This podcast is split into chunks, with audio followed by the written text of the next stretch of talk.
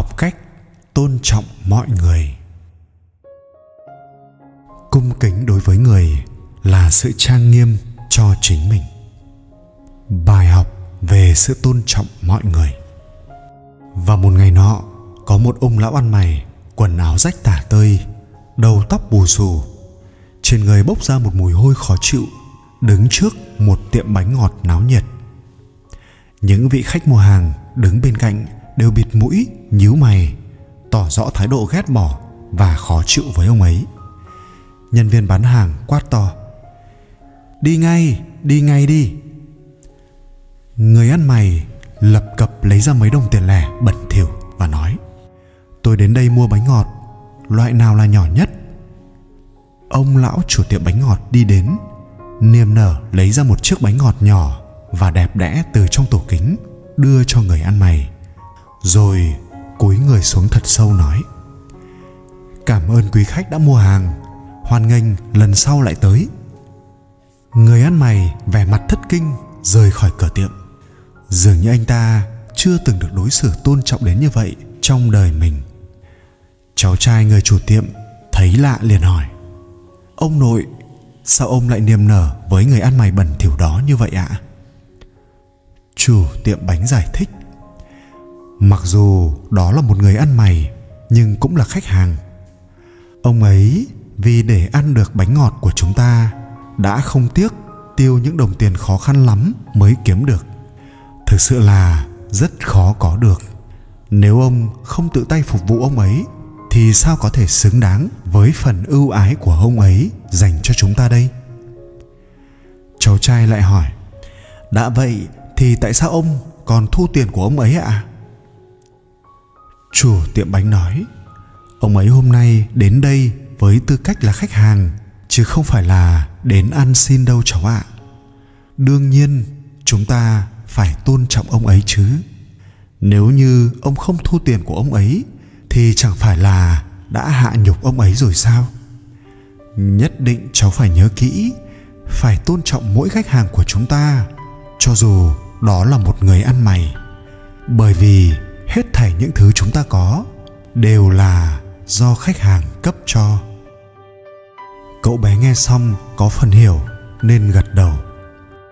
Ông chủ tiệm bánh này chính là ông nội của nhà kinh doanh tỷ phú nhật bản yoshiaki tsusumi tỷ phú tsusumi từng nói, năm đó, mỗi cử động của ông nội đối với người ăn mày đó đều khắc sâu vào tâm trí của tôi về sau Tsutsumi đã kể lại rất nhiều lần câu chuyện này cho nhân viên của mình nghe, để họ học cách tôn trọng khách hàng. Cách bày tỏ sự tôn trọng với người khác.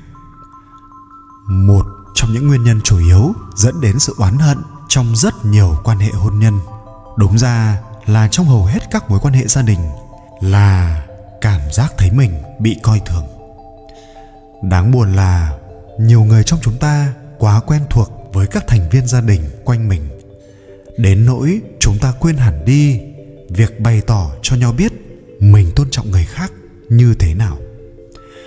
Và trong cuộc sống này, nếu bạn không cảm thấy mình được tôn trọng là một trong những nguyên nhân chính của sự cạn kiệt tình cảm.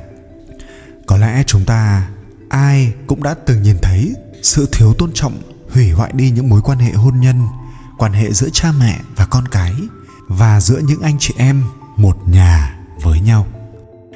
Thay vào đó, mỗi khi có dịp và thấy thích hợp, hãy nhớ bày tỏ sự tôn trọng của bạn đối với mọi người. Thường xuyên nói hai tiếng cảm ơn với sự chân thành. Viết những tấm thiệp cảm ơn và làm những việc tốt cho những người đã làm điều tốt với bạn. Khi một người nào đó cảm thấy mình được trân trọng, người ấy sẽ vui vẻ và cảm thấy thoải mái, hạnh phúc hơn trong cuộc sống. Và hãy nhớ cảm ơn hết thảy mọi người khác trong gia đình nữa. Cha mẹ, anh chị em, họ hàng, tất cả mọi người, hãy bày tỏ cho họ biết rằng bạn đánh giá họ cao đến mức nào. Bạn có biết rằng những thiếu niên khi cảm thấy mình được đánh giá cao và được tôn trọng sẽ thấy dễ dàng hơn trong cuộc sống và tự chúng sẽ biết được sự tôn trọng người khác. Những người vợ khi cảm thấy được tôn trọng sẽ yêu thương và ngưỡng mộ chồng mình. Chính vì vậy, trước khi để người khác tôn trọng mình, thì các bạn hãy học cách tôn trọng người khác. Bởi chỉ có như vậy, bạn mới hiểu và học cách đối nhân xử thế với mọi người.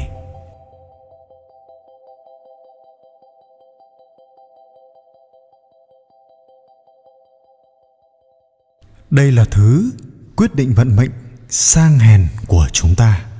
Biết sớm, đổi đời sớm. Muốn thay đổi vận mệnh, hãy làm theo cách mà nội dung bài viết dưới đây đề cập tới. Đảm bảo sẽ có tác dụng. Điều gì đang quyết định vận mệnh của chúng ta? Có một người nọ ghé thăm một công viên tươi đẹp vào mùa xuân nhưng sau khi đến nơi, anh ta buông lời giận dữ. Nơi này vừa bẩn, vừa hôi thối. Không bao giờ tôi sẽ quay trở lại nữa. Thế nhưng một người khác cũng đến công viên cùng thời điểm với người kia. Sau khi về, anh ta lại khen ngợi hết lời. Công viên thật đẹp, khắp nơi đều là hoa tươi rực rỡ, hương thơm ngào ngạt, làm sao xuyến lòng người. Tại sao lại có việc cùng một công viên mà hai người lại có hai cách nhìn hoàn toàn trái ngược nhau như vậy. Thì ra, người đầu tiên sau khi vào công viên đã phát hiện ra trong công viên có rất nhiều phân chó. Vì thế, để chứng minh rằng công viên này rất bẩn, anh ta liền đi tìm kiếm phân chó khắp nơi, dồn tất cả sự chú ý của bản thân vào phân chó. Kết quả là anh ta chỉ cảm thấy công viên này hôi thối và bẩn thỉu. Còn người kia, trong lúc đi bộ trong công viên, chỉ ngắm nhìn hoa lá, cây cỏ, những cảnh vật tươi đẹp hai bên lối đi. Cũng có lúc nhìn thấy phân chó, nhưng anh ta lựa chọn bỏ qua, không để ý, mà dồn tất cả sự chú ý của mình vào việc thưởng thức cảnh đẹp, trải nghiệm và cảm nhận sự tươi đẹp của tự nhiên, cảm thụ sự đẹp đẽ của sinh mệnh công viên này chẳng phải cũng giống như thế giới mà chúng ta đang sống sao? Còn hai người nói trên chẳng phải đang đại diện cho hai kiểu tư duy oán thán và biết ơn đó sao? Nó cũng phản ánh hai kiểu vận mệnh thất bại và thành công. Sự khác biệt trong cách tư duy của mỗi người sẽ dẫn đến những hành vi khác nhau và mỗi một bước đi sẽ dẫn đến những cuộc đời hoàn toàn khác nhau, vận mệnh hoàn toàn khác nhau. Nói một cách khác, cách tư duy sẽ quyết định đến vận mệnh của mỗi con người.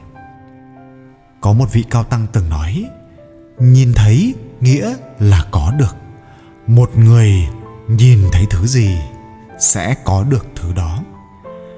Vận mệnh thực ra không phải do trí thông minh hay trí tuệ cảm xúc quyết định mà là do cách thức tư duy, quyết định, cách nhìn cuộc đời, quyết định. Vì thế, nếu muốn thay đổi vận mệnh của bản thân mình, hãy thay đổi cách tư duy, cách nhìn cuộc sống. Và cách đơn giản nhất để bắt đầu chính là ngừng oán thán. Sức mạnh của việc không oán thán. Có một người bắt xe taxi và vô tình lên một chiếc xe vô cùng đặc biệt. Người lái xe ăn mặc rất lịch sự, xe cũng rất sạch sẽ. Vị khách ngồi ghế sau lái xe đưa cho anh ta một chiếc danh thiếp được thiết kế cổ kỳ. Trên đó có viết, trong không khí hữu hảo, đưa khách đến nơi cần đến theo cách nhanh nhất, an toàn nhất và tiết kiệm nhất. Đọc xong nội dung ghi trên danh thiếp, vị khách mắt sáng lên nghĩ bụng, người lái xe này thật khác biệt. Rồi người lái xe lại hỏi, xin hỏi, anh có muốn uống chút cà phê không? Vị khách ngạc nhiên lắm, hỏi lại, trên xe anh, lẽ nào còn cung cấp cả đồ uống nữa sao? Người lái xe cười đáp vâng tôi không những có cà phê mà còn có cả các loại báo nữa. Vị khách cảm thấy hiếu kỳ đáp, vậy tôi có thể dùng một ly cà phê nóng được không? Nghe xong, người lái xe liền cầm chiếc bình giữ nhiệt bên cạnh, rót một cốc cà phê đưa cho khách cùng với một tấm thiệp khác. Trên đó ghi chú tất cả các loại báo mà trên xe có. Vị khách cảm thấy chiếc taxi này thật tuyệt. Anh không đọc báo nghe nhạc, mà quyết định nói chuyện với người lái xe. Tại sao cùng là lái taxi mà nhiều lái xe khác rất hay oán thán. Họ không oán thán than thở vì xe bẩn thỉu thì lại phàn nàn thu nhập thấp. Còn ở anh, tôi thấy anh khá vui vẻ mà dịch vụ trên xe cũng rất ấn tượng. Người lái xe cười đáp, thực ra, ban đầu tôi cũng giống như những lái xe khác thôi, hay ca thán phàn nàn từ thời tiết cho đến thu nhập, tắc đường, vân vân. Và tôi cũng cảm thấy ngày ấy thật tệ. Cho đến một hôm, vô tình nghe được một câu nói trên đài rằng nếu chúng ta chấm dứt được việc oán thán, bất cứ ai cũng có thể bước tới thành công. Tôi đột nhiên nhận ra rằng tình trạng tồi tệ của mình đều là do bản thân mình thường xuyên bất mãn, oán thán mà thành. Kể từ khi đó, tôi quyết định ngừng than vãn và bắt đầu thay đổi bản thân năm đầu tiên tôi mới chỉ tươi cười với khách. Thu nhập đã tăng gấp đôi. Năm thứ hai tôi quan tâm đến mọi vui buồn của khách một cách thật tâm đồng thời sẵn sàng an ủi họ nếu cần. Năm đó thu nhập của tôi tăng gấp đôi năm trước. Và đến năm thứ ba cũng là năm nay tôi đã biến chiếc xe taxi của mình thành chiếc taxi hạng 5 sao hiếm có trên cả nước. Ngoài thu nhập, tôi còn nhận ra khí chất của bản thân cũng tăng tiến từng ngày. Bây giờ, mọi người nếu muốn đi xe của tôi đều phải đặt trước. Ông hôm nay thực ra là một vị khách đặc biệt. Tôi vừa mới trả khách nên chờ đó